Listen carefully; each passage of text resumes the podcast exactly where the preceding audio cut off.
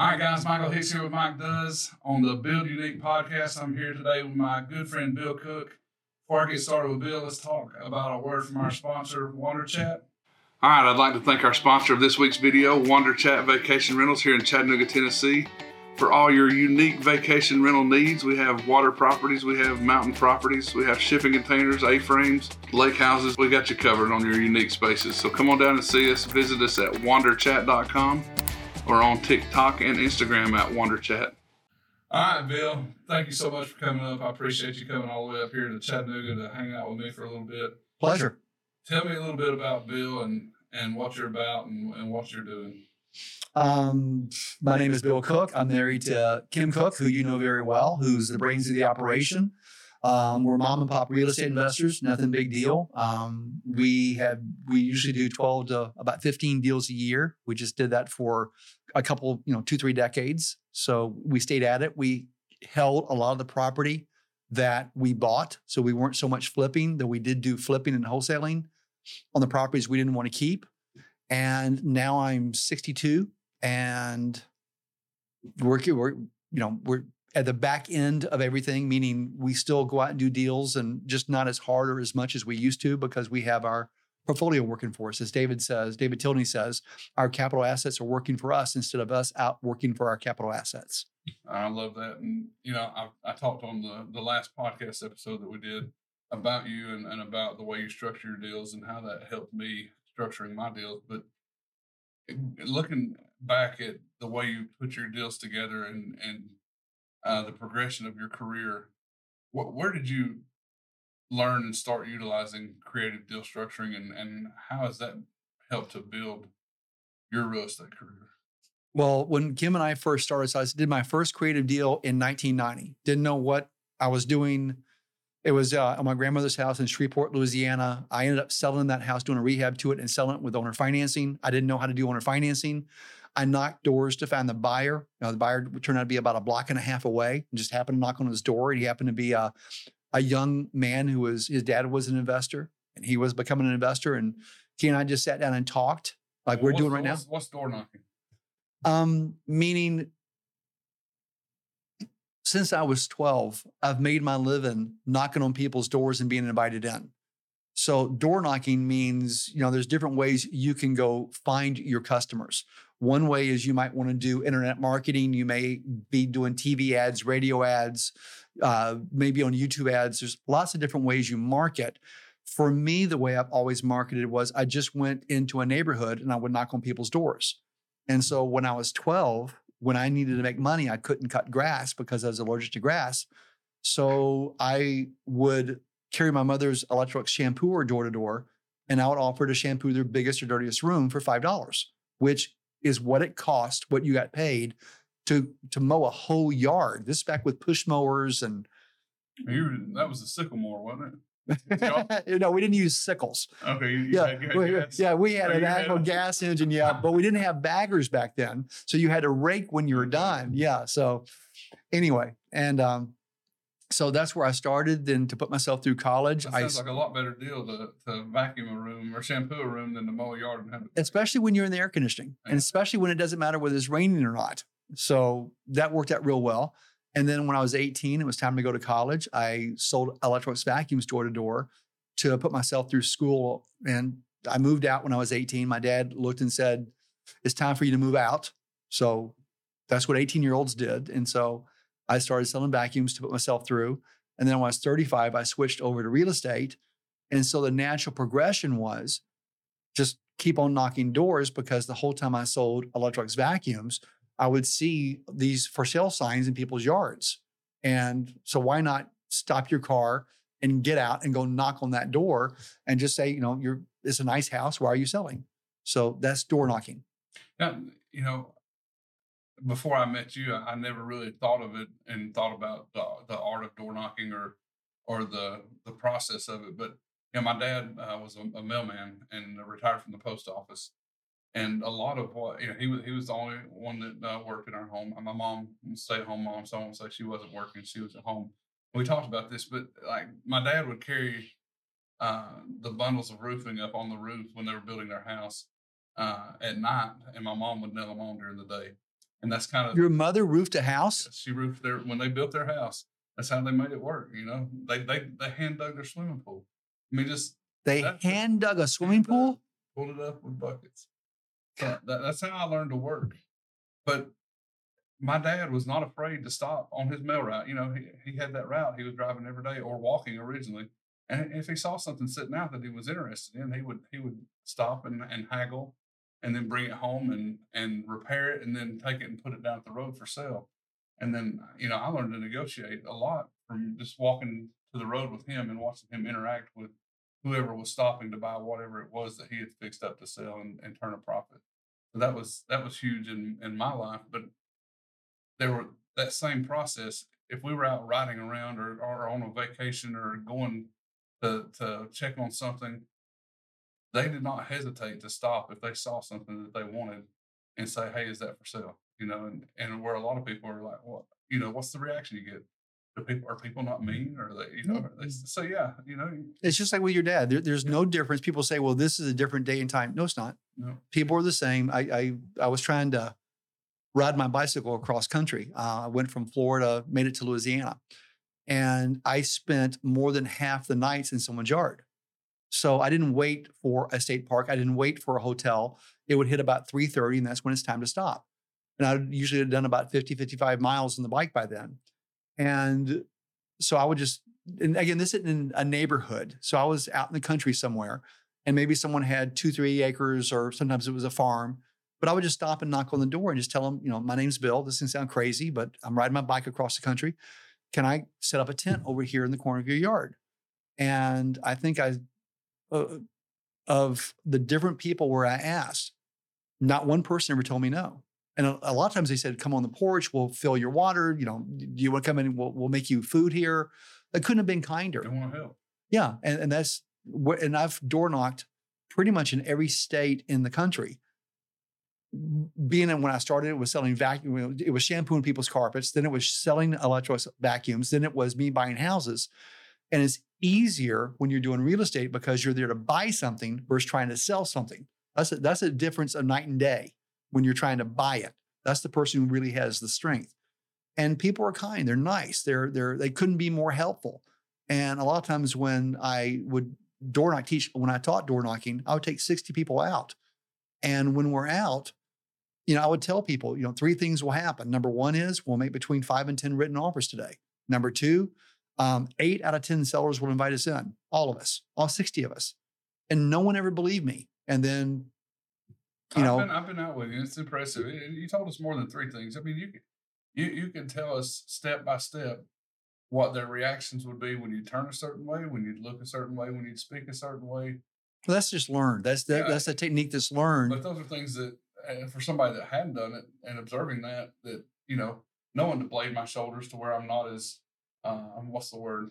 Um, direct. You're not as correct. Yeah, confrontational. not so confrontational. when you see two guys that, that are shouldered up in a bar looking at each other and they're getting closer and closer to each other, there's going to be a fight. But one of the guys turns his shoulders off and Yeah. lowers his head down and lowers down a little bit and becomes submissive. There's not going to be a fight.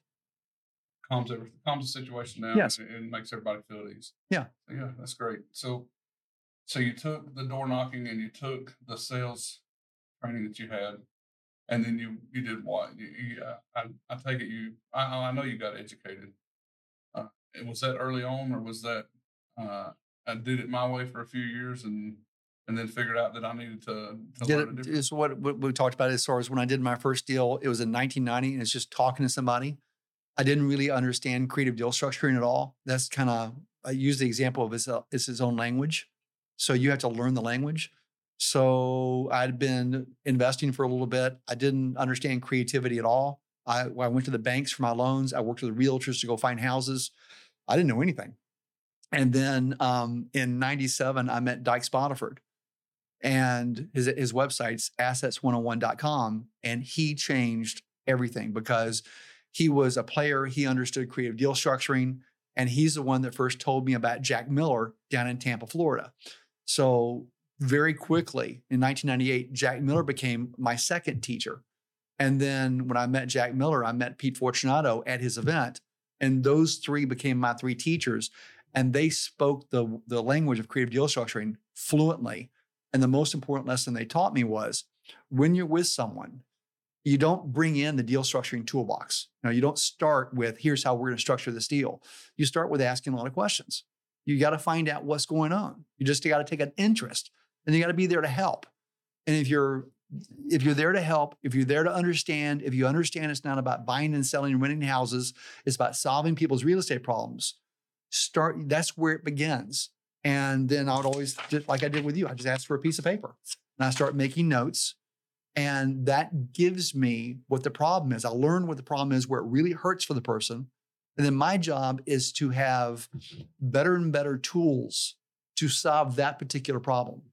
And the longer you do this, the more classes you go to, the more times you're at that kitchen table, the better you get at speaking the language, the more fluent you become until very few problems hit you in the face that you don't already know. You don't have a really good clue about how to how to fix them. Well, it's not only you know you know a lot more about how to fix them, but you also by going to events and, and becoming educated, you, you're meeting people that maybe have faced these situations before Yeah. and can help you with a phone call. Yeah. Uh, so and that you know I talked about I talked about Dyches in an earlier episode. You know he changed my mindset on buying and holding properties long term, and and put me more into the okay. You know it's okay to hold them long term, but you need to start purging the the lower end properties and trading them for for a better property. Trade two of these houses for one of these, and and you know but going back to to becoming educated and going to these events, you know I I plugged and plugged for 15 years. 15 years of just trying to do it on my own. I didn't know what a REIA was. I didn't know that there were educational events. I just, you know, thank goodness for the internet. Um, but I finally found it. And, you know, you start going to these events and you, you learn more and more ways, to, like you say, just adding more tools. Every event, I- there's so much content that's, that's given at these events that you can't take it all in No. but you take one or two things and you can 10x the the the cost of the event by utilizing one strategy and and allowing you to multi, multi uh, and allowing you to purchase multiple homes in a different way and learning how to talk to sellers in a different way. And and again you know attacking it from a problem solving point of view rather than uh, a home buying point of view. And that, that's been huge for me. If, if someone can write down anything, what you just said is it. If you attack it from a problem po- point, problem solving point of view, point of view, you're going to do very well. If you're doing it from a I'm going to buy this mm-hmm. house point of view, you're not going to do as well as. It's just it's you're missing. You're you'll miss so many deals because you're not really listening to what the problem is. You know, the very best doctors, when someone comes into the exam room, you know, they're going to begin by asking a lot of questions first. They're not going to come in and just prescribe pills. You know, here, here's some morphine, here's some codeine.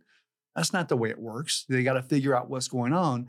And then they'll figure out some way to solve the problem, relieve the pain, cure the pain, make the pain go away, something. But they got to understand the information first. They got to understand the problem first. Yeah, you know, and one of the things, uh, uh, the best things that I learned from you was the, the T bar. And you know, Ain't that great? it- It's And, awesome. that, and that's came, that came from Pete. So the Ben Franklin close was always around. I've been I started using a T bar back when I was 18. But to watch Pete use it with real estate investing, where you had the current position, potential position, that was all Pete. But once I saw that, man, I I looked at that thing and said that, and that was in like 2002, 2001 when I really started paying attention to that. But that changed everything for me. That T bar. well, and you can sit across from a seller and say, "Here's where you are, and here's where I, here's where I will help you." You can say that all day long, but it, when you put it down in in in letter and right in front of them to where they can read that and look at that over and over, it it, it impact it has an impact because then it's it's real. You know, it's right there, it's tangible right there in front of them. And we we purchased a property a few years ago. It it had repairs that, need, that needed done. It had the house was full of stuff. Her husband and her were going through a divorce. She needed to quit clothes. She was willing to finance. She didn't know anything on it. I mean, it was a, she had a lot going on, and uh, just didn't couldn't keep up both houses because she still had the taxes, the insurance, the power bills, you know, the utilities. So she she just couldn't keep up with everything. Uh, and and I think really laying that out on paper for her to see was what was what closed that deal because she was able to to see it and realize, okay, I, I get rid of all this, and and I get this. That's just it's it's a game changer. You know what the really strange thing is? Do you know what percentage of investors use a T bar when they're sitting out talking to a seller? Probably very few. 0.0001%. And I've taught the T bar since I first really I wrapped my mind around it back in 02. I've been teaching the T bar ever since. Pete has been teaching the T bar. And when I'm talking to different people that have taken my class numerous times, I'll ask the question, Did you do a T bar? And the answer almost always is no. I did talk to them, but they didn't do the T bar. I'm like, this is the most important tool that I use as a real estate investor. This is, this really makes the biggest difference. Mm-hmm. How is it more people don't use it? I don't have an answer. I, I don't get it. I don't. I, I think that people are afraid to try something different. I think that you know people think that the seller wants to see an offer, and they think that that's what that's what they're there to do is send that write that offer and give it to them. You know, that's why when you said, "Okay, write your offer at the bottom of the T bar," okay, that's what I did. Yeah. You know, so it it, it helps. I, I don't I don't know why if if you're hesitating and not not writing up a T bar offer, uh, write it up. And it's so simple, you know, that you're not concerned with contracts, and it just makes it makes all the difference in the world. And one again, again, once I got my mind wrapped around that, and it, it hit hard because I've been using the Ben Franklin before, and we would do the Ben Franklin close when I sold vacuum store door. I mean, I would sit there and on a piece of paper, you know, uh, reasons for, reasons against. That's the way we did it back then. And you would here's the reasons why you should get the vacuum. Here's the reasons why you should not. And then you just had them look at it. And usually the reasons not to get the vacuum was it cost too much. That was about it because they couldn't say, "Well, I have a good one because I proved their good one wasn't working." They couldn't say that um, they'll do it later because I'd proved that they needed to do it right now. So, the really the only reason why they had not to do something was it it cost too much. Well, then my job was to uh, to overcome it cost too much. And that was not hard to do. Put it out over time. Yeah. So, but anyway, that T bar has been around for a long time. And as a salesman, I used it. And now as a buyer of homes, we still use that. But again, with Pete's twist to it, that only Pete, you know, Pete came up with that. And it's just, it's so well, good. If you're, if you're listening to your seller and you're sitting there taking notes, you have their objections. I mean, that's what I'm writing down when I'm listening. I'm writing, you know, what what their issues are, what their objections are, and and determining that.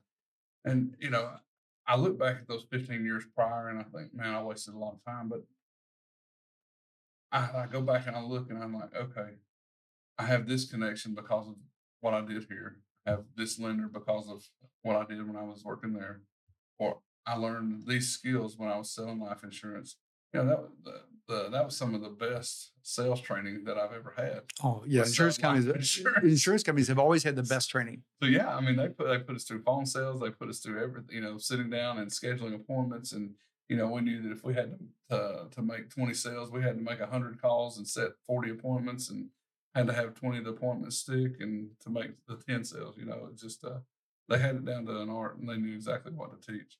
Mm-hmm. Uh, so you know, take that and move it here and apply the same the same knowledge and uh, I think it it really helped. You know, so I, I don't I don't uh, dismiss the education I had along the way, and you know, even the law enforcement and communicating with people and and keeping a situation calm and. Uh, well, cops are a great example. So when when a cop shows up to anything, the first thing they're going to do is start asking questions. They don't start making statements. Now, there's something going on, someone's holding a gun, then they're going to make very forceful statements. But when they're unsure of why, you know, there's there's a disturbance, something's happened, they get out of their car asking questions. They're trying to understand. They don't go make statements. And same thing when we walk into a house. Same thing when you're working with anybody. Just start asking questions.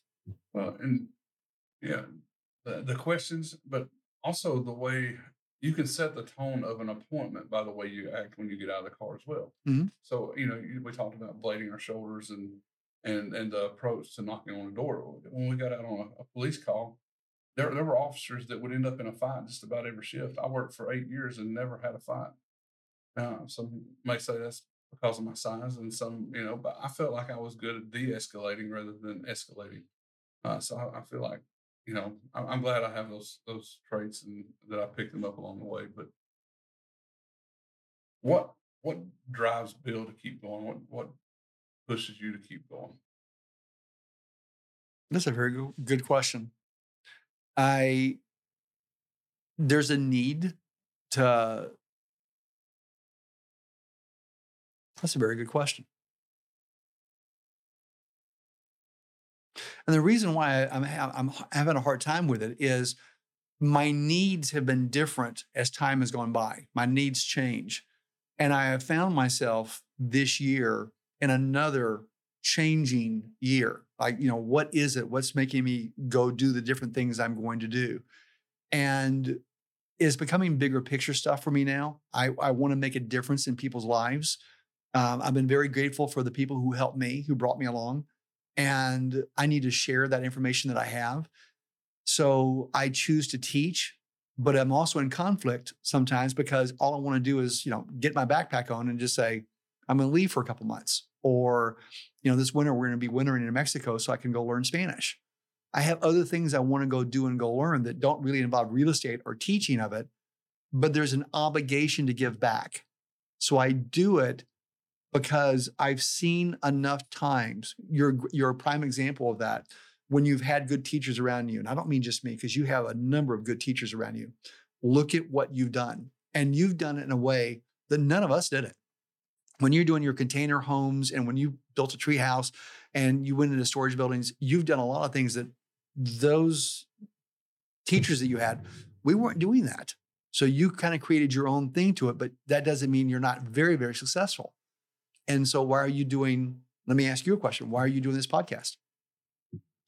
Same thing to give back. You know, I want, and that's somebody asked me why I'm doing YouTube and why I do podcasts. You know, it's kind of uh, double edged. I want I want to be able to give back and pass the information on and, and introduce, you know, the world hopefully to to my friends and the the people that helped me succeed.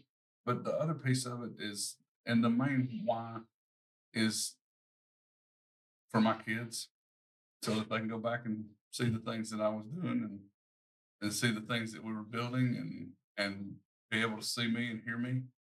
Uh, my grandkids, my great grandkids. See, this is where you have a leg up on me. So Kim and I never had kids. Kim couldn't have kids, and so I don't have that push. You know, when you watch what Pete's doing right now, he's doing this for his grandkids and great grandkids. He's structuring deals for that. Well, Kim and I don't have that. And so we're we there is a different motivational factor, but I think I would love to have had three or four kids, sure. right? That that'd have been really great, and just say I'm I'm passing this on to you, and come come learn this thing, because a lot of my friends that are successful investors have children. Dorsey Boddiford, you know, look at what she's done with what her dad taught her. Pretty cool. Look at what you know your kids are going to go through and what they've learned. Kerry Milligan, I talked to him yesterday. Look at what his two daughters are doing. I mean, look at what they're doing. I can't just, wait to send my kids to Dorsey. I hope she'll have them. So the, the the path, the real estate path, why and and what has it done for you? First of all, the why is I understood it. Meaning when I was going door to door, I a couple times would knock on doors because when I started, I was in Westport, Connecticut. Um, I was went to high school in Louisville, Kentucky. When it's time for me to go to college, um, I went to University of Connecticut. And where I first started selling was a place called Westport, which is about an hour north of New York. Very high money, big, big dollars. Greenwich, Connecticut, it's just it's sick money. And so I would knock on doors, and some of those people would be stockbrokers that worked down on the stock exchange. I never understood what they did. And I've read a number of books. I was a finance major, but I never understood the stock market. And I've always felt that people there are people who are on the inside who have the know. They they they know what's going on well ahead of everybody else. And for me, just to be the average guy, I was never going to do very well at that. At the same time, on and I had some businesses, some doors I knocked on where the husband or the wife had their own businesses. And I liked that idea, but they worked very, very hard. And it was always every day they had to go into work. They built this business. And then a couple of my customers were real estate investors where they had some single family rentals. I don't mean like the commercial guys, just they had some single family rentals, 10, 15, 20 houses. And they did very, very well. And they were at home and they seemed to be the most relaxed. They weren't out there just getting up at five and coming in at nine o'clock at night. They had a family life. They could, they just had more freedom. And I understood that I could understand houses. I understood that people would rather have a roof over their head than sleep outside. It made sense to me. And if stocks had made sense to me, I would have done that. But real estate just made sense. Good houses, like what I grew up in, a three bedroom, two bath brick ranch, that made sense. People were going to want that. If I could own that and rent to them, that would work for me. And then it didn't take rocket science to figure it out. What what is the the big goal, the dream, the what what is what is what does success look like? And I I feel like that's a that's all relevant and different for everybody. So what what does I feel like when we're out and going after a goal and going trying to achieve something, we hit it and then we won't we come up with another goal, right? So what what what is the what is what is it for you? So I have something called an I am card. And where I put down, okay, these are my beliefs. This is the I describe the man I want to be. And I've had this for 40 years and it changes as, it, as time go, go, goes by. And if you ask what it is, number one is I want to be in harmony with God. I, I, I try to understand how God thinks. And I think of it almost as the sun. Okay, so you have the sun up there. The sun only knows how to give. The sun never asks for anything in return. It just gives light and heat, energy, right? It allows us to live. But it doesn't ask for anything in return. And I try to be, think, okay, that's kind of how God thinks from my point of view. And I try to be like that. I try to give unconditional, where I don't ask for anything in return. So the first thing is to try to be in harmony with God and how God thinks. And to take that a step further, I think of think of a long stretch of beach. And at the first spot, there's a man there and he's been successful. He's raised a family there on that beach, and the ocean's provided him food and everything he needs. And he, he's, he's raised a good family there and he's very happy and you know he he does sacrifices and worships the ocean and that sort of thing hmm. And i can see the ocean just sitting there thinking i am that i am smiles and that's all the ocean says i am that i am and the only time that god ever used his name was the burning bush and he said i when when moses said what is your name what do we call you he said i am that i am so go 100 miles down that beach. Now there's a guy, and let's say a wave came up and killed his family. Now he hates the ocean, sees it as ruining his family, and he goes and throws a spear in the water and tries to kill it and pour, puts poisons in. And the ocean just smiles and says, I am that I am. Go a little bit further down. And there's a guy there that doesn't believe the ocean is anything omnipotent whatsoever. And the ocean just smiles and says, I am that I am. And then you go down a little bit further, another another 100 miles and there's a barren stretch of beach that no human has ever stepped foot on. And the ocean still smiles and says, I am that I am. Only knows how to give, only smiles, only goodness. And that's number one. And if I have a second part, which I do, which is to be a very good husband to my to my wife. And I picture my wife as an, and I say to myself, you know, Kim is an angel walking, meaning I can see her walking down a sidewalk and she has angel wings. They're they're, they're there. I can see them. And I say to myself, she's my gift from God and that her wings protect me. And I think by saying the wings protect me, the way I think of that is in our life, when we're looking out, let, us say I always think of like, uh, did you ever see the movie 300? Um, yes. Yeah. Remember when they end, when they, all the arrows went up? So you've got this people over there that really don't like you very much and they want to see you dead and I'm standing next to Kim, who's an angel. And these people say, We're going to get you. And they pull back their bows and they let these thousands of arrows go up into the air and they're arcing over and they're coming down at me and Kim. Well, of course, I'm going to stand in front of Kim. I'm going to protect Kim. I'll take the arrows. And I stand in front of Kim and the arrows are coming down. And as the arrows are arcing over and as they almost get to us, Kim just unfurls her wings and wraps them around both of us from the back. So- I'm in front of her and she just wraps her wings around us. Hmm. And it's not that the arrows bounce off. The arrows never touch the wing, they just turn to dust because they're hmm. angel wings. No angel, no, no, no arrows can touch an angel wing. And then all the arrows are just gone. They turn to nothing. And then Kim unfurls her wing or puts her wings back. And you know, she she leans around, looks at me and winks. She goes, We're fine. And we just kind of turn a different direction and go. Those are my two big whys. I want to think like God. If I can uh, do that and I fail miserably at it. And the other one, one is to be a very, very good husband to my wife. She deserves the very best I can give her. And I fail at that miserably too. But I try. Those are the two things. You're doing well at both. Awesome. Awesome. If you were starting again, what what advice would you give someone who's starting? Understand. in, business and in business altogether. just real Everything. yeah. understand that business is a very simple thing. It's just not easy. That you got to do it day after day. You've got to be at it day after day. And that's the hard part. Is like if if you want to go run a marathon, you can't just say I'm going to go run a marathon. Now you got to go out and actually go run some and you won't go very far. Well, the next day you got to run a little bit further. And the next day a little bit further. And and you just got to keep that up until you reach that goal. And you know, I'm going to be interviewing you a little bit later today when we're out backpacking.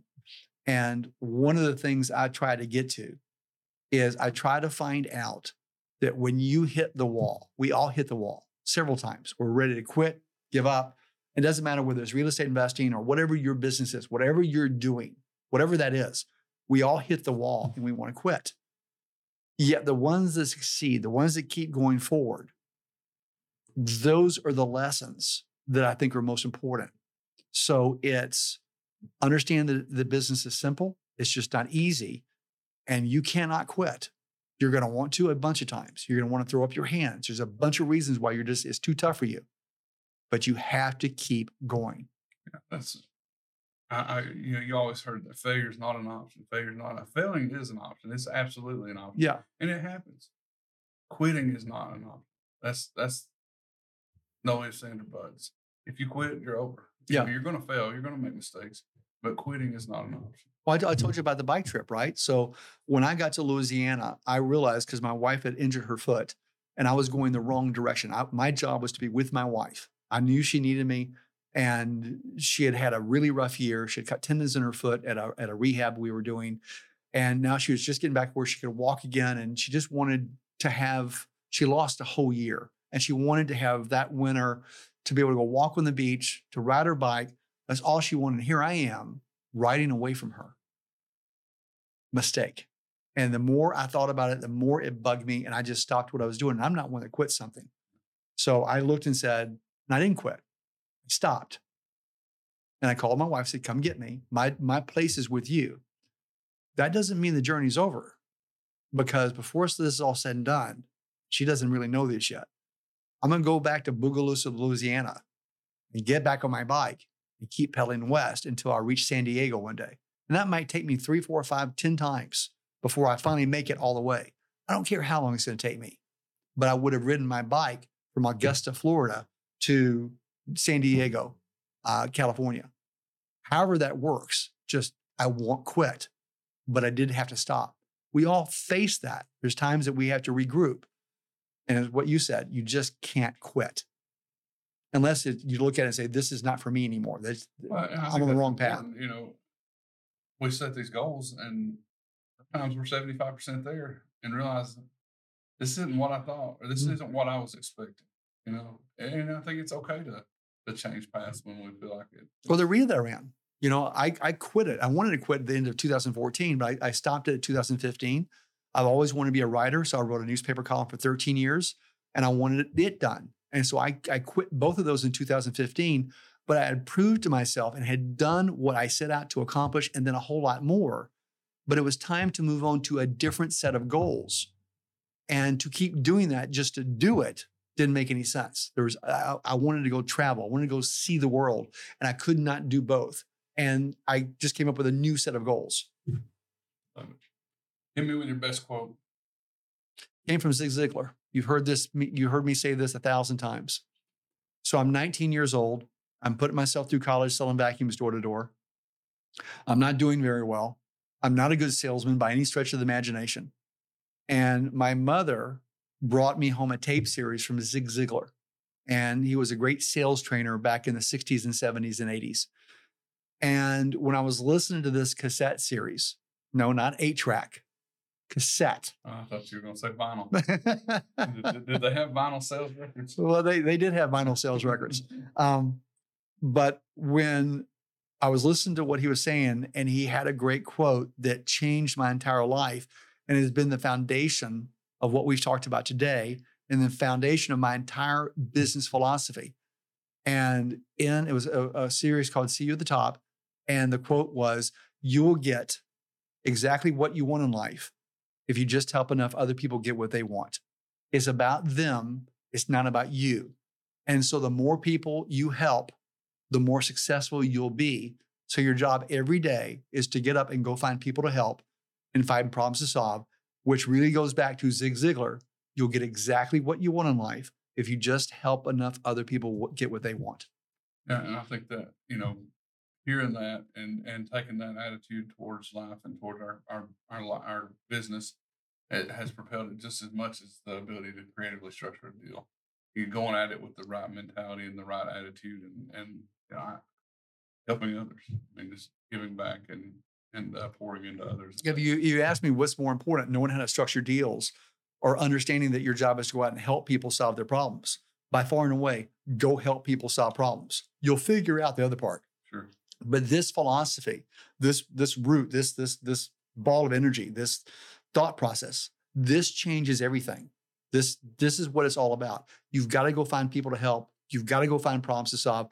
The more people you help, the more problems you solve, the more profitable that you'll be. So you look at an Amazon, look at how many people they help. Look at uh, Apple, look at how many people they help. solving a lot of problems. Yes, they are. All right, Bill, I love it. Appreciate you coming on. You're welcome, buddy. Tell us how we can get a hold of you. Um, phone number, easiest way to reach me, uh, go to our website, which is Bill and Kim Cook, and it's and uh, spelled out, billandkimcook.com, or call me on the phone, 770 815 8727. All right, guys, we'll see you next week.